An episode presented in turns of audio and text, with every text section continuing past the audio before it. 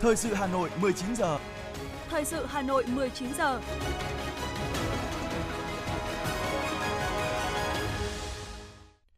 Võ Nam Thúy Hằng xin kính chào quý vị và các bạn. Bây giờ là chương trình thời sự của Đài Phát thanh Truyền hình Hà Nội phát trực tiếp trên sóng phát thanh. Tối nay thứ sáu ngày 24 tháng 2 năm 2023, chương trình có những nội dung chính sau đây. Ngành y tế trước mắt cần nghiên cứu các phương án để chấm dứt ngay tình trạng thiếu trang thiết bị, vật tư, sinh phẩm y tế tại các bệnh viện. Đây là yêu cầu gắt gao của Thủ tướng Chính phủ Phạm Minh Chính đặt ra tại hội nghị trực tuyến toàn quốc triển khai công tác y tế năm 2023 lãnh đạo thành phố Hà Nội thăm tặng quà các cơ sở y tế nhân kỷ niệm 68 năm Ngày Thầy thuốc Việt Nam. Bộ Công an sẽ triển khai cấp hộ chiếu phổ thông gắn chip điện tử từ tháng 3 tới. Phần tin thế giới có những thông tin, Hàn Quốc và Ba Lan nhất trí tiến hành tập trận quân sự chung. Nam Phi ghi nhận ca tử vong đầu tiên do bệnh tả sau hơn một thập kỷ. Sau đây là nội dung chi tiết. Thưa quý vị và các bạn, ngành y tế trước mắt cần nghiên cứu các phương án để chấm dứt ngay tình trạng thiếu trang thiết bị, vật tư, sinh phẩm y tế tại các bệnh viện. Đây là yêu cầu gắt gao mà Thủ tướng Chính phủ Phạm Minh Chính đặt ra tại hội nghị trực tuyến toàn quốc triển khai công tác y tế năm 2023 diễn ra sáng nay. Thủ tướng Phạm Minh Chính biểu dương đánh giá cao tinh thần sâu y lý, giàu y đức, giỏi y thuật, những đóng góp to lớn của đội ngũ y bác sĩ, cán bộ y tế và những kết quả mà ngành y tế đã đạt được, nhất là trong năm 2022 ngành y tế triển khai nhanh, an toàn, khoa học, hiệu quả chiến dịch tiêm chủng vaccine lớn nhất từ trước đến nay, đưa Việt Nam trở thành một trong những quốc gia đi sau về trước, có tỷ lệ bao phủ và hiệu suất sử dụng vaccine cao. Để nâng cao chất lượng ngành y nói chung, Thủ tướng Phạm Minh Chính yêu cầu cần xây dựng hệ thống y tế công bằng, chất lượng, hiệu quả và hội nhập quốc tế, tiếp cận phát triển ngành y tế một cách tổng thể, toàn diện, cả y tế công lập và y tế tư nhân, cả y tế hiện đại và y tế dân tộc. Trước mắt, cần giải quyết dứt điểm tình trạng thiếu trang thiết bị vật tư y tế. Bên cạnh đó, người đứng đầu chính phủ yêu cầu ngành y tế phối hợp với các bộ ngành liên quan nghiên cứu đề xuất ban hành chính sách, chế độ đãi ngộ phù hợp để thu hút nguồn nhân lực y tế chất lượng cao, tăng cường đào tạo, chuyển giao kỹ thuật, nghiên cứu khoa học công nghệ, nâng cao chất lượng nguồn nhân lực y tế, đảm bảo cân đối giữa các tuyến lĩnh vực vùng miền. Thưa quý vị, nhân kỷ niệm 68 năm Ngày Thầy thuốc Việt Nam, sáng nay đến thăm chúc mừng Sở Y tế Hà Nội, Ủy viên Bộ Chính trị, Bí thư Thành ủy Đinh Tiến Dũng đã dành nhiều thời gian nắm bắt về các khó khăn, vướng mắc, trao đổi những giải pháp thành phố đang triển khai để ngành y tế thủ đô tiếp tục hoàn thành tốt nhiệm vụ chăm sóc, bảo vệ sức khỏe nhân dân. Báo cáo với Bí thư Thành ủy Đinh Tiến Dũng, lãnh đạo Sở Y tế Hà Nội và giám đốc các bệnh viện, trung tâm y tế trên địa bàn đã nêu những thách thức trong công tác phòng chống dịch bệnh, từ ngăn chặn dịch COVID-19 đến xử lý các ổ dịch sốt xuất huyết với số ca mắc tăng cao so với mọi năm. Ngành y tế cùng lúc phải giải quyết rất nhiều khó khăn, vướng mắc về cơ chế đấu thầu, mua sắm thuốc, vật tư, thiết bị y tế, tình trạng y bác sĩ nghỉ việc dẫn đến thiếu nguồn nhân lực.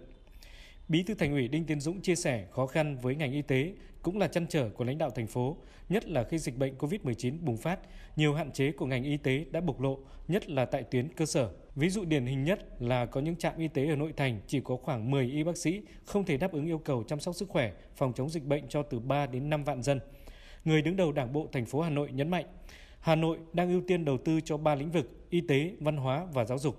Riêng với lĩnh vực y tế có tổng vốn đầu tư hơn 49.200 tỷ đồng. Thành phố cũng đang chỉ đạo xây dựng đơn giá, tăng cường tự chủ tài chính cho các bệnh viện, đồng thời đề xuất đưa quy định về chính sách thu hút nhân tài, tự chủ tài chính ở mức cao hơn, đặc biệt hơn vào luật thủ đô sửa đổi. Nghiên cứu đề xuất để đổi mới các cái cơ sở y tế, đổi mới trong quản lý, trong quản trị, rồi cái gắn trách nhiệm người đứng đầu, gương mẫu người đứng đầu, vừa nắm bắt rồi theo dõi kịp thời tình hình dịch bệnh, khu vực, quốc tế, trong nước để đề xuất các cái giải pháp có dự báo đúng trúng và đề xuất các giải pháp với thành phố. Đúng như công chí đã nêu đấy, phải tiếp tục triển khai cùng với các ngành cùng với ban chỉ đạo của thành phố để mà triển khai quyết liệt cái chương trình mục tiêu ấy, ba lĩnh vực ấy, trong đó cụ thể của mình là lĩnh vực y tế. Trong đó có y tế cơ sở trong đó có y tế dự phòng. Bí thư Thành ủy Đinh Tiến Dũng đề nghị Sở Y tế và các đơn vị trực thuộc tiếp tục quán triệt thực hiện tốt chủ đề công tác năm 2023 của thành phố là kỷ cương, trách nhiệm, hành động, sáng tạo, phát triển, nghiên cứu đổi mới hơn nữa công tác quản lý, quản trị các cơ sở y tế gắn với trách nhiệm người đứng đầu, nắm bắt, theo dõi kịp thời tình hình dịch bệnh, chủ động dự báo, đề xuất các giải pháp hiệu quả. Bên cạnh đó, tiếp tục đẩy mạnh công tác xây dựng ngành, tuân thủ pháp luật trong thực hiện nhiệm vụ, nâng cao số lượng, chất lượng đội ngũ, tăng cường điều kiện trang thiết bị, cải thiện môi trường làm việc. Các ông chí đã làm tốt rồi thì đề nghị tiếp tục làm tốt hơn. Cái ờ, tốt hơn ờ, trách nhiệm về nâng cao y đức theo lời dạy của bác thầy thuốc như mẹ hiền. Nâng cao cái chất lượng cán bộ làm công tác y tế rồi, rồi đầu tư trang thiết bị kỹ thuật cho các bệnh viện rồi quản lý tốt cái hành nghề y tế tư nhân. Bác hồ dạy rồi lương y như từ mẫu nhưng mà cũng xây dựng về tiêu chuẩn đạo đức rồi phát huy mạnh mẽ cái cái văn hóa trong hành nghề y dược. Đồng chí phát động thành phong trào đấy nên là văn hóa công sở. Gửi lời chúc mừng tốt đẹp nhất đến đội ngũ y bác sĩ nhân ngày thầy thuốc Việt Nam 27 tháng 2, Bí thư Thành ủy Đinh Tiến Dũng mong muốn và tin tưởng ngành y tế thủ đô sẽ tiếp tục phát huy truyền thống, những thành tựu đã đạt được, khắc phục mọi khó khăn, quyết tâm cao hơn để hoàn thành xuất sắc nhiệm vụ chăm sóc sức khỏe nhân dân. Cũng trong chiều nay, đến thăm đội ngũ thầy thuốc tại Bệnh viện Phụ sản Trung ương, Bí thư Thành ủy Đinh Tiến Dũng bày tỏ vui mừng khi đơn vị luôn phát huy truyền thống, giữ gìn đoàn kết, nâng cao trình độ chuyên môn, xứng đáng là bệnh viện đầu ngành về lĩnh vực sản phụ khoa, sơ sinh, chẩn đoán trước sinh, hỗ trợ sinh sản, kế hoạch hóa gia đình. Bí thư Thành ủy Đinh Tiến Dũng ghi nhận, trong 2 năm chịu ảnh hưởng của dịch bệnh COVID-19, Bệnh viện Phụ sản Trung ương đã khẩn trương, quyết liệt thực hiện các giải pháp vừa chống dịch, vừa duy trì khám chữa bệnh thường xuyên, liên tục, xây dựng bệnh viện an toàn, đáp ứng yêu cầu của nhân dân. Đặc biệt, đơn vị đã cứu sống thành công nhiều trẻ sinh non ở tuổi thai 25 đến 27 tuần và chỉ nặng có 400 đến 500 gram, mang đến nhiều niềm vui hạnh phúc vô bờ cho nhiều cặp vợ chồng. Bí thư Thành ủy Đinh Tiến Dũng nhấn mạnh những thành tích toàn diện mà thủ đô đạt được trong công tác phòng chống dịch, phục hồi phát triển kinh tế xã hội hơn 2 năm qua có sự đóng góp quan trọng to lớn của ngành y tế, trong đó có bệnh viện phụ sản trung ương. Thời gian tới, thành phố Hà Nội sẽ tiếp tục dành nguồn lực đầu tư cho lĩnh vực y tế. Bí thư Thành ủy khẳng định sẽ tiếp tục đồng hành, hỗ trợ bệnh viện xây dựng cơ sở 2 với quy mô 300 giường bệnh nội trú trên diện tích 6 ha ở xã Ngọc Mỹ, huyện Quốc Oai, đồng thời mong muốn đội ngũ thầy thuốc tiếp tục nêu cao ý thức, tinh thần, y đức, trách nhiệm xứng đáng với lời dạy của Bác Hồ, lương y như tử mẫu. Đến thăm chúc mừng đội ngũ cán bộ y bác sĩ của Bệnh viện Đa khoa Sanh Pôn chiều nay, Ủy viên Trung ương Đảng, Phó Bí thư Thường trực Thành ủy Nguyễn Thị Tuyến đánh giá, Trải qua hàng trăm năm thành lập, xây dựng và phát triển, bệnh viện được công nhận đạt bệnh viện đa khoa hạng 1 tuyến thành phố. Bệnh viện luôn là đơn vị đi đầu trong công tác chăm sóc sức khỏe cho nhân dân thủ đô. Với mục tiêu lấy người bệnh là trung tâm cho sự chăm sóc và điều trị, cùng với thực hiện chiến lược 123, người bệnh là người thân, truyền thống trăm năm, tiên phong công nghệ, ba trụ cột chuyên môn cao, dịch vụ tốt, văn hóa Hà Nội – năm 2022, sự hài lòng của người bệnh khi đến khám chữa bệnh tại bệnh viện đạt 80 đến 90%, công tác chăm lo đời sống cho cán bộ y bác sĩ được đảm bảo. Tiếp tục phát huy truyền thống của bệnh viện, Phó Bí thư Thường trực Thành ủy đề nghị Đảng ủy, Ban giám đốc, đội ngũ cán bộ y bác sĩ, nhân viên y tế của bệnh viện tiếp tục phát huy truyền thống tốt đẹp, cao quý của ngành y tế thủ đô nói chung và của bệnh viện nói riêng, tận tụy trong sự nghiệp chăm sóc sức khỏe nhân dân – mỗi cán bộ, nhân viên bệnh viện thực hiện tốt chuẩn mực y đức cao quý của người thầy thuốc theo lời Bác Hồ dạy, lương y như tử mẫu. Bên cạnh đó, tập trung phát triển các kỹ thuật cao, kỹ thuật mũi nhọn có chọn lọc, tiếp tục đầu tư nhân lực chuyên môn để phát triển trung tâm cấp cứu bệnh viện đa khoa Sanh Pôn trở thành địa chỉ tin cậy trong hệ thống cấp cứu của thành phố. Đến thăm tặng quà các y bác sĩ, nhân viên Bệnh viện Ung biếu Hà Nội, Phó Bí thư Thành ủy Nguyễn Văn Phong gửi đến các y bác sĩ, nhân viên bệnh viện những lời chúc tốt đẹp nhất nhân ngày Thầy thuốc Việt Nam 27 tháng 2, đồng thời đánh giá cao những kết quả mà bệnh viện đạt được trong công tác khám chữa bệnh cho người dân trên địa bàn nhấn mạnh rằng thành phố luôn tạo điều kiện và đầu tư cho ngành y tế nói riêng và bệnh viện ung biếu nói chung. Phó Bí thư Thành ủy đề nghị lãnh đạo bệnh viện chủ động hơn nữa nhằm đẩy nhanh tiến độ dự án, phân đấu đến cuối năm 2023 có thể khởi công dự án và về lâu dài cần tính đến phương án xây dựng cơ sở 2 của bệnh viện ở ngoại thành đồng thời đề nghị bệnh viện tiếp tục hỗ trợ các bệnh viện tuyến huyện trong tư vấn, khám và chữa bệnh cho các bệnh nhân ung thư, đặc biệt là trong việc khám sàng lọc và tư vấn từ sớm từ xa nhằm hạn chế bệnh nhân ung thư khi phát hiện đã ở giai đoạn cuối. Đến thăm chúc mừng bệnh viện Đa khoa Mê Linh, Chủ tịch Hội đồng nhân dân thành phố Nguyễn Ngọc Tuấn gửi tới ban giám đốc, đội ngũ y bác sĩ nhân viên bệnh viện Đa khoa Mê Linh lời chúc mừng tốt đẹp nhất, đồng thời khẳng định công tác chăm sóc sức khỏe cho nhân dân thủ đô luôn được thành phố quan tâm hàng đầu. Chủ tịch Hội đồng Nhân dân thành phố Nguyễn Ngọc Tuấn cho biết, thành phố luôn quan tâm đầu tư cơ sở vật chất, hạ tầng lĩnh vực y tế và các chế độ chính sách liên quan đến y tế. Chủ tịch Hội đồng Nhân dân thành phố Nguyễn Ngọc Tuấn đề nghị Sở Y tế huyện Mê Linh và Bệnh viện Đa khoa Mê Linh tiếp tục quan tâm đến đầu tư trang thiết bị, phát triển nguồn nhân lực, quản trị tốt cơ sở vật chất và nhân lực, từ đó chăm sóc tốt nhất sức khỏe cho nhân dân.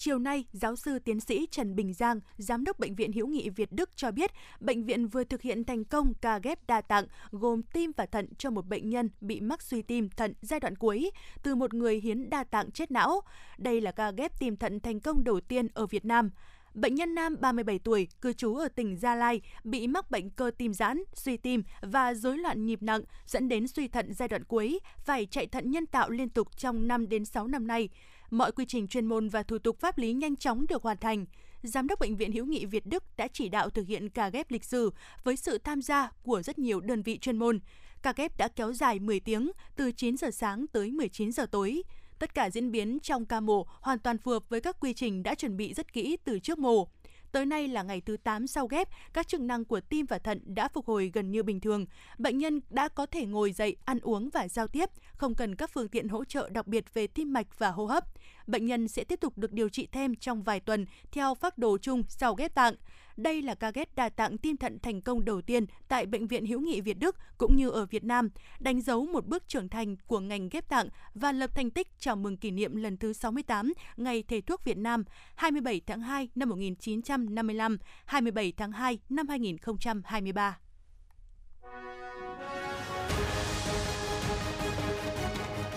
Thời sự Hà Nội, nhanh, chính xác, tương tác cao. Thời sự Hà Nội, nhanh, chính xác, tương tác cao.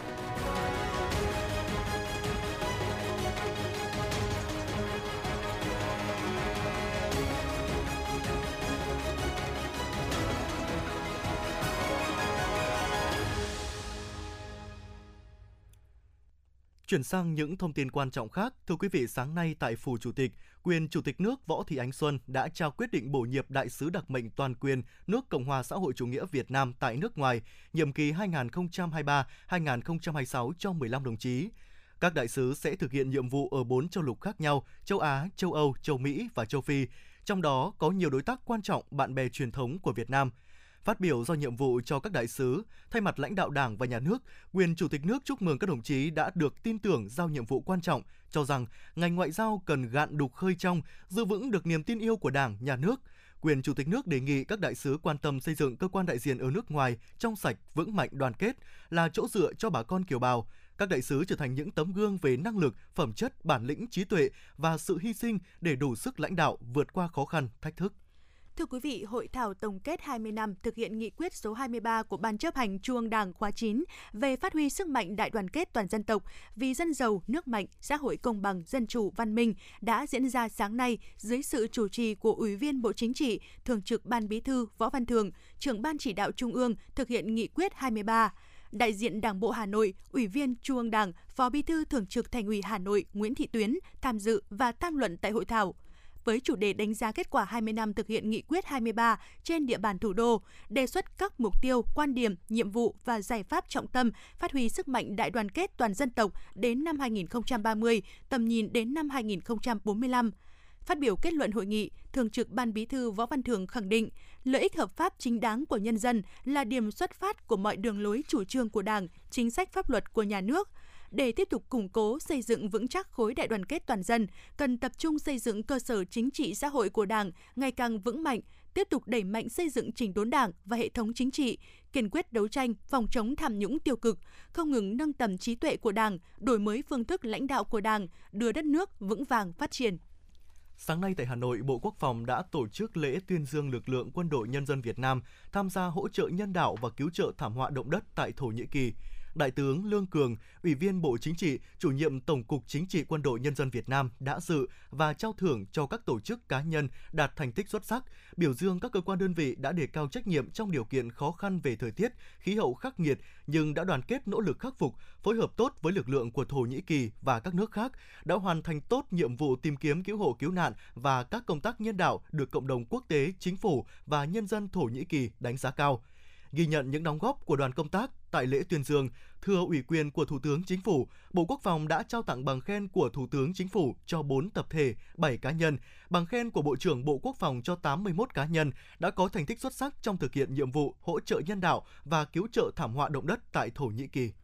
Phát biểu tại hội nghị giao ban chuyên đề với Ban pháp chế Hội đồng Nhân dân các quận huyện thị xã năm 2023 về kinh nghiệm giải pháp nâng cao chất lượng giám sát hoạt động của cơ quan thuộc lĩnh vực tư pháp diễn ra sáng nay, Phó Chủ tịch Hội đồng Nhân dân thành phố Phạm Quý Tiên nhấn mạnh, để hoạt động giám sát ngày càng chuyên sâu, hiệu quả, Ban pháp chế Hội đồng Nhân dân thành phố và các quận huyện thị xã bám sát sự lãnh đạo chỉ đạo của thành ủy và các quận huyện thị ủy trong quá trình triển khai thực hiện quy trình tổ chức giám sát phải đúng quy định của pháp luật, bám sát theo nghị quyết số 594 của Ủy ban Thường vụ Quốc hội, đề án số 15 của Ban Thường vụ Thành ủy. Việc lựa chọn nội dung giám sát là những việc được cử tri tại địa phương quan tâm, kết hợp giám sát qua báo cáo với giám sát, làm việc trực tiếp, nghiên cứu hồ sơ, tài liệu kỹ lưỡng, trên cơ sở kết quả giám sát chuyên đề, kết quả thẩm tra báo cáo hoạt động của các cơ quan tư pháp và các vấn đề cử tri quan tâm, có thể lựa chọn vào nhóm lĩnh vực để đưa vào chất vấn tại kỳ họp thường lệ của Hội đồng Nhân dân.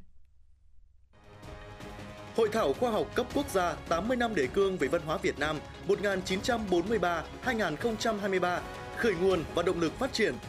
Hội thảo nhằm cung cấp cho các nhà quản lý, các nhà khoa học, những người thực hành văn hóa nghệ thuật và các tầng lớp nhân dân những hiểu biết về ý nghĩa lịch sử, ý nghĩa thời đại, những giá trị to lớn và tầm ảnh hưởng của đề cương về văn hóa Việt Nam trong 80 năm qua đồng thời khẳng định tầm nhìn của Đảng về vị trí, vai trò, tầm quan trọng của văn hóa trong sự nghiệp cách mạng của dân tộc diễn ra dưới hình thức trực tiếp kết hợp trực tuyến tại 63 tỉnh thành phố. Hội thảo được phát thanh và truyền hình trực tiếp trên sóng của Đài Phát thanh và Truyền hình Hà Nội vào 8 giờ sáng ngày 27 tháng 2 năm 2023. Mời quý vị và các bạn đón xem. Xin chuyển sang những thông tin về văn hóa. Thưa quý vị, chào mừng kỷ niệm 80 năm ra đời đề cương về văn hóa Việt Nam 1943-2023. Sáng nay tại Hà Nội, Trung tâm Lưu trữ Quốc gia 1 đã tổ chức tọa đàm với chủ đề Chia sẻ ký ức, phát huy di sản – sự kiện nhằm mục đích đánh giá thực trạng, chia sẻ kinh nghiệm trong hoạt động phát huy giá trị di sản tại Việt Nam. Phát biểu tại buổi tọa đàm, ông Đặng Thanh Tùng, Cục trưởng Cục Văn thư và Lưu trữ Nhà nước khẳng định, thông tin chỉ có giá trị khi được chia sẻ với cộng đồng trên phạm vi rộng nhất có thể. Mong rằng trong tương lai gần, cộng đồng xã hội sẽ được chứng kiến, được hưởng lợi ích chung từ việc chia sẻ rộng rãi giá trị tài liệu lưu trữ. Buổi tọa đàm đã thu hút được đông đảo người quan tâm trao đổi xung quanh các vấn đề như chia sẻ kinh nghiệm, ký ức qua triển lãm cầu Long Biên chứng nhân lịch sử, thực trạng việc chia sẻ tài liệu của các cá nhân với các cơ quan lưu trữ hiện nay, đánh giá và chia sẻ kinh nghiệm của các đơn vị cá nhân, nâng cao ý thức phát huy giá trị di sản trong cộng đồng, các hình thức chia sẻ tài liệu, quy định pháp luật, vấn đề bản quyền, kinh nghiệm của các đơn vị cá nhân, đề xuất giải pháp và phương hướng trong thời gian tới. Nghệ sĩ là chiến sĩ là tên của triển lãm vừa được Bảo tàng Mỹ thuật Việt Nam khai mạc sáng nay. Sự kiện là hoạt động chào mừng nhân kỷ niệm 80 năm ngày ra đời đề cương về văn hóa Việt Nam 1943-2023. Triển lãm giới thiệu 80 tác phẩm từ bộ sưu tập của Bảo tàng Mỹ thuật Việt Nam được sáng tác từ năm 1945 đến năm 1954 trên chất liệu giấy của 30 tác giả thuộc các thế hệ họa sĩ đầu tiên của nền mỹ thuật Việt Nam, trong đó có 22 họa sĩ mỹ thuật Đông Dương. Những tác phẩm có thể kể đến như Dao găm rèn cho du kích năm 1945 của họa sĩ Nguyễn Hiêm, Làm kíp lựu đạn năm 1947 của họa sĩ Nguyễn Đỗ Cung, Kéo bể lò rèn năm 1951 của họa sĩ Trần Văn Cần. Đặc biệt, tại triển lãm còn có bộ tranh địch vận động của họa sĩ Lương Xuân Nhị, một hình thức tuyên truyền góp phần làm dao động tâm lý phía bên kia chiến tuyến. Triển lãm mở cửa từ ngày 24 tháng 2 năm 2023 đến hết ngày 5 tháng 3 năm 2023 tại tầng 2 nhà B, Bảo tàng Mỹ thuật Việt Nam, số 66 Nguyễn Thái Học, Ba Đình, Hà Nội. Sáng nay tại Hà Nội, Cục Văn hóa Cơ sở Bộ Văn hóa Thể thao và Du lịch tổ chức lễ phát động cuộc thi sáng tác tranh cổ động tuyên truyền kỷ niệm 75 năm ngày Chủ tịch Hồ Chí Minh ra lời kêu gọi thi đua ái quốc 11 tháng 6 năm 1948, 11 tháng 6 năm 2023. Đối tượng tham gia cuộc thi là các họa sĩ chuyên nghiệp và không chuyên nghiệp, công dân Việt Nam và người Việt Nam định cư ở nước ngoài. Tác phẩm dự thi cần tuyên truyền cổ động các phong trào thi đua yêu nước trong 75 năm, nhất là các phong trào thi đua lao động sản xuất, kinh doanh giỏi, phong trào xóa đói, giảm nghèo, đền ơn đáp nghĩa, toàn dân đoàn kết xây dựng đời sống văn hóa, tôn vinh hình ảnh gương điển hình, anh hùng lao động, anh hùng lực lượng vũ trang nhân dân. Chiến sĩ thi đua, Bên cạnh đó, tác phẩm dự thi phải thể hiện nội dung tuyên truyền, cổ động cho các nhân tố mới điển hình tiên tiến trên tất cả các lĩnh vực của đời sống kinh tế xã hội.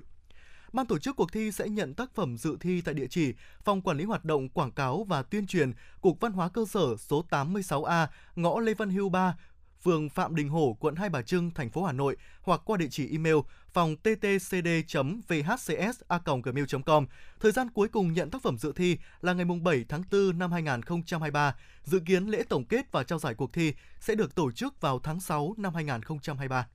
Chiều nay, 75 điển hình xuất sắc tiêu biểu trong công tác quản lý hành chính về trật tự xã hội đã được Ủy ban Nhân dân quận Bắc Từ Liêm tuyên dương nhân kỷ niệm 75 năm Công an Nhân dân học tập thực hiện 6 điều bác Hồ dạy. 75 gương điển hình xuất sắc tiêu biểu được tuyên dương khen thưởng là những nữ cảnh sát quản lý hành chính, ngày đêm tận tụy làm thủ tục cấp căn cước công dân, những cảnh sát khu vực bền bỉ đi từng ngõ, gõ từng nhà, ra từng nhân khẩu, thu thập dữ liệu dân cư, là những cán bộ cơ sở tích cực tham gia phối hợp vận động nhân dân làm căn cước công dân gắn chip, cấp định danh điện tử, cài đặt sử dụng ứng dụng VNeID, đây là các tập thể, cá nhân có những đóng góp tích cực trong hơn 2 năm thực hiện hai dự án lớn của Bộ Công an về xây dựng cơ sở dữ liệu quốc gia về dân cư và cấp quản lý căn cước công dân, đặc biệt là đề án 06 của chính phủ. Bên cạnh đó, nhiều mô hình do Công an quận tham mưu trong thực hiện cao điểm 90 ngày đêm làm sạch dữ liệu dân cư quốc gia đã được nhân rộng toàn thành phố học tập thực hiện 6 điều Bác Hồ dạy, luôn nêu cao tinh thần, lúc dân cần, lúc dân khó, có công an. Công an quận Bắc tử Liêm đã và đang nhận được sự phối hợp tích cực, trách nhiệm của quần chúng nhân dân trong thực hiện tốt công tác quản lý hành chính về trật tự xã hội. Thưa quý vị và các bạn, từ ngày 1 tháng 3 tới, Bộ Công an triển khai cấp hộ chiếu phổ thông gắn chip điện tử cho công dân Việt Nam theo luật xuất nhập cảnh. Hình thức hộ chiếu có gắn chip điện tử cơ bản giống hộ chiếu không gắn chip hiện hành. Chip điện tử được đặt ở bìa sau cuốn hộ chiếu lưu trữ thông tin nhân thân và sinh chắc học của người được cấp hộ chiếu. Hộ chiếu phổ thông không gắn chip điện tử và có gắn chip điện tử được sử dụng song hành. Tin từ Sở Giáo dục và Đào tạo Hà Nội ngày hôm nay cho biết, nhằm chuẩn bị triển khai chương trình giáo dục phổ thông 2018 đối với lớp 4, lớp 8 và lớp 11 từ năm học 2023-2024, Sở đã ban hành kế hoạch giới thiệu sách giáo khoa của các khối lớp này. Cụ thể, ngày mai dành cho việc giới thiệu sách giáo khoa lớp 8, ngày 26 tháng 2 giới thiệu sách giáo khoa lớp 11, ngày 11 và 12 tháng 3 giới thiệu sách giáo khoa lớp 4. Thưa quý vị và các bạn, đợt tuyển sinh lớp 10 năm 2023, Hà Nội đã quyết định thi vào lớp 10 trung học phổ thông công lập bằng 3 môn thay vì 4 môn như trước đây nhằm giảm áp lực cho học sinh, đồng thời phù hợp với định hướng của chương trình giáo dục phổ thông mới. Ủy ban nhân dân thành phố Hà Nội đưa ra quyết định về kỳ thi vào lớp 10 năm 2023 dựa theo tờ trình của Sở Giáo dục Đào tạo. Theo đó, kỳ thi tuyển sinh vào lớp 10 năm nay diễn ra vào đầu tháng 6 với 3 môn: toán, ngữ văn và ngoại ngữ. Ngay sau khi có quyết định này, đông đảo phụ huynh, học sinh và giáo viên bày tỏ vui mừng, phấn khởi, thở phào nhẹ nhõm. Em Trịnh Thanh Thảo, Nguyễn Trần Hoài Linh, học sinh lớp 9 trường Trung học cơ sở Tân Triều, huyện Thanh Trì cho biết. Ban đầu rất phấn khởi vì uh, các môn phụ thì em không được giỏi lắm và ba môn chính em tập trung nhiều hơn nên là cũng vui. Mới nghe thì cũng rất vui ạ. Thì năm nay không có môn thứ tư, con lại kiểu cái môn Anh nên là cũng, cũng sợ trượt nguyện vọng một nhưng mà không có môn thứ tư thì cũng đỡ áp lực hơn với học sinh tại vì chỉ cần tập trung ôn 3 môn. Trước đây, Hà Nội lựa chọn thi 4 môn để tránh tình trạng các em học lệch, tạo độ cạnh tranh công bằng khi thi tuyển. Nhưng hiện nay, khi chương trình giáo dục phổ thông mới bậc trung học phổ thông đang dần chuyển hướng sang định hướng nghề nghiệp thì việc thi môn thứ tư không còn cần thiết. Cô giáo Trần Thị Dung, trường Trung học cơ sở Thanh Trì chia sẻ. Với các con lớp 9 thì uh, khi bước lên lớp 9 là các con đã chuẩn bị cái tâm thế là ôn thi các môn để à, vào lớp 10.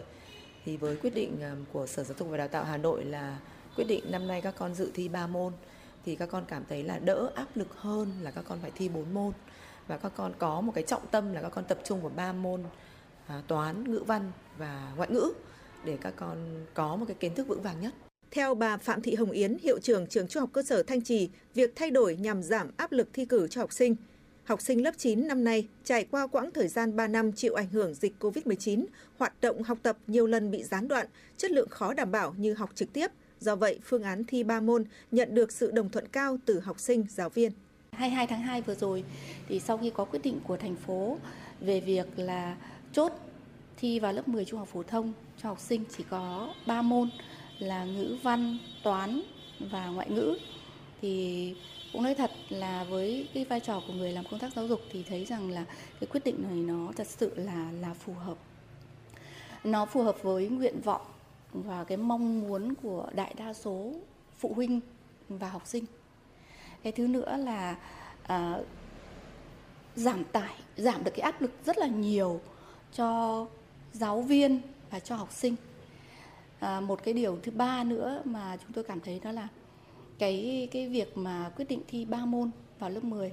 nó cũng phù hợp với cái định hướng chung của cái chương trình giáo dục phổ thông 2018. Bà Trần Mai Hương, hiệu trưởng trường trung học cơ sở Thịnh Liệt chia sẻ, lên cấp 3, các em sẽ lựa chọn học một trong hai khối kiến thức khoa học tự nhiên, khoa học xã hội, có sự phân hóa rõ ràng, không nhất thiết học những mảng kiến thức nặng không phải sở trường. Khi mà nhà, nhà trường nhận được công văn về ờ, Sở Giáo dục Đào tạo công bố ờ, các môn thi vào trung học phổ thông thì ờ, cái điều đầu tiên mà nhà trường cảm nhận đó là rất phù hợp với nguyện vọng của đông đảo phụ huynh.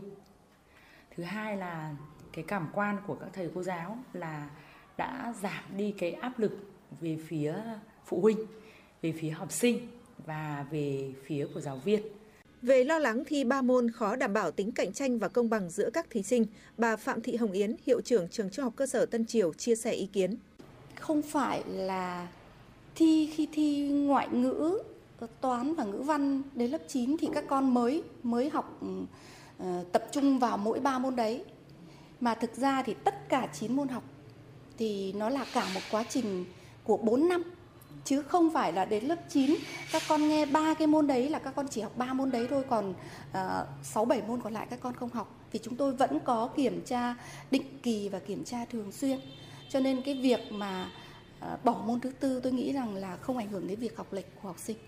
theo đánh giá, mặc dù đa số phụ huynh đồng ý bỏ môn thi thứ tư, nhưng có phụ huynh cho rằng một bộ phận lớn cha mẹ hiện nay đang theo xu hướng học để thi, không quan tâm đến những kiến thức cơ bản các con cần có để thích ứng với cuộc sống hiện nay đã có nhiều hệ lụy. Tuy nhiên, theo nhận định chung, việc giảm môn thi thứ tư giúp các em giảm căng thẳng, áp lực thi cử mà vẫn đảm bảo chất lượng đào tạo cho bậc trung học phổ thông.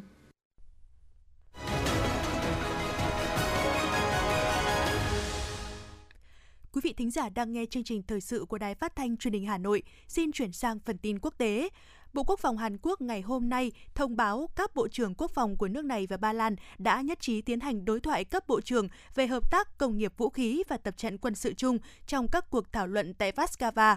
Cuộc gặp trên diễn ra trong bối cảnh hai nước đang tìm cách tăng cường hợp tác an ninh sau các thỏa thuận ký kết năm 2022. Theo đó, Hàn Quốc sẽ cung cấp xe tăng, pháo và máy bay chiến đấu cho Ba Lan. Ngoại trưởng New Zealand thông báo chính phủ nước này đã công bố vòng trừng phạt mới chống Nga liên quan tới cuộc xung đột ở Ukraine nhằm vào 87 cá nhân người Nga, trong đó có cả quân nhân và các nhân vật thân tín với Tổng thống Vladimir Putin. Liên quan tới vấn đề trừng phạt Nga, EU đã nỗ lực kéo dài thời gian đánh giá các danh mục trừng phạt Nga từ 6 tháng lên 1 năm, trong khi thảo luận về gói trừng phạt thứ 10. Tuy nhiên, Hungary không ủng hộ nỗ lực này. Ngoại trưởng Hungary Peter Sijasto cho biết thêm Pusbades cũng không bao giờ nhất trí việc EU sẽ tiếp tục tìm cách áp đặt trừng phạt ngành công nghiệp hạt nhân của Nga. Bộ trưởng Y tế Nam Phi Yo Paala cho biết nước này đã ghi nhận ca tử vong đầu tiên liên quan đến bệnh tả sau hơn một thập kỷ, trong khi các trường hợp được xác nhận mắc bệnh đang tiếp tục gia tăng. Bộ Quản lý Khẩn cấp Trung Quốc ngày hôm nay cho biết số nạn nhân thiệt mạng trong vụ sập mỏ than cách đây 2 ngày ở phía bắc khu tự trị Nội Mông đã tăng lên 6 người, trong khi 47 người khác vẫn mất tích. Bộ Quản lý Khẩn cấp kêu gọi lực lượng cứu hộ không từ bỏ hy vọng và tiếp tục đẩy mạnh nỗ lực toàn diện để tìm kiếm những người mất tích. Đêm ngày 23 tháng 2, một xe tải chở hàng đã đâm trực diện một xe bán tải trên đường chính ở làng Kamaria, miền Trung Ấn Độ làm ít nhất 11 người thiệt mạng và 10 người khác bị thương. Vụ tai nạn xảy ra khi các nạn nhân đang trên đường trở về nhà sau khi tham gia một buổi gặp mặt của gia đình ở vùng Ariuni. Cảnh sát đang điều tra nguyên nhân của vụ tai nạn.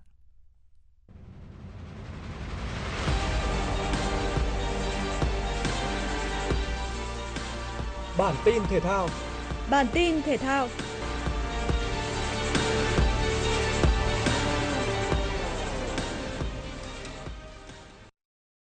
Dạng sáng nay theo giờ Việt Nam đã diễn ra những trận đấu lượt về vòng playoff Europa League. Tâm điểm được hướng về trận đấu giữa Manchester United và Barcelona. Thầy trò huấn luyện viên Erik ten Hag nắm giữ đôi chút lợi thế khi được chơi trên sân nhà cùng kết quả hòa hai đều ở lượt đi. Ngay ở phút thứ 8, Barcelona đã mở tỷ số trên sân Old Trafford với bàn thắng của Robert Lewandowski trên chấm phạt đền.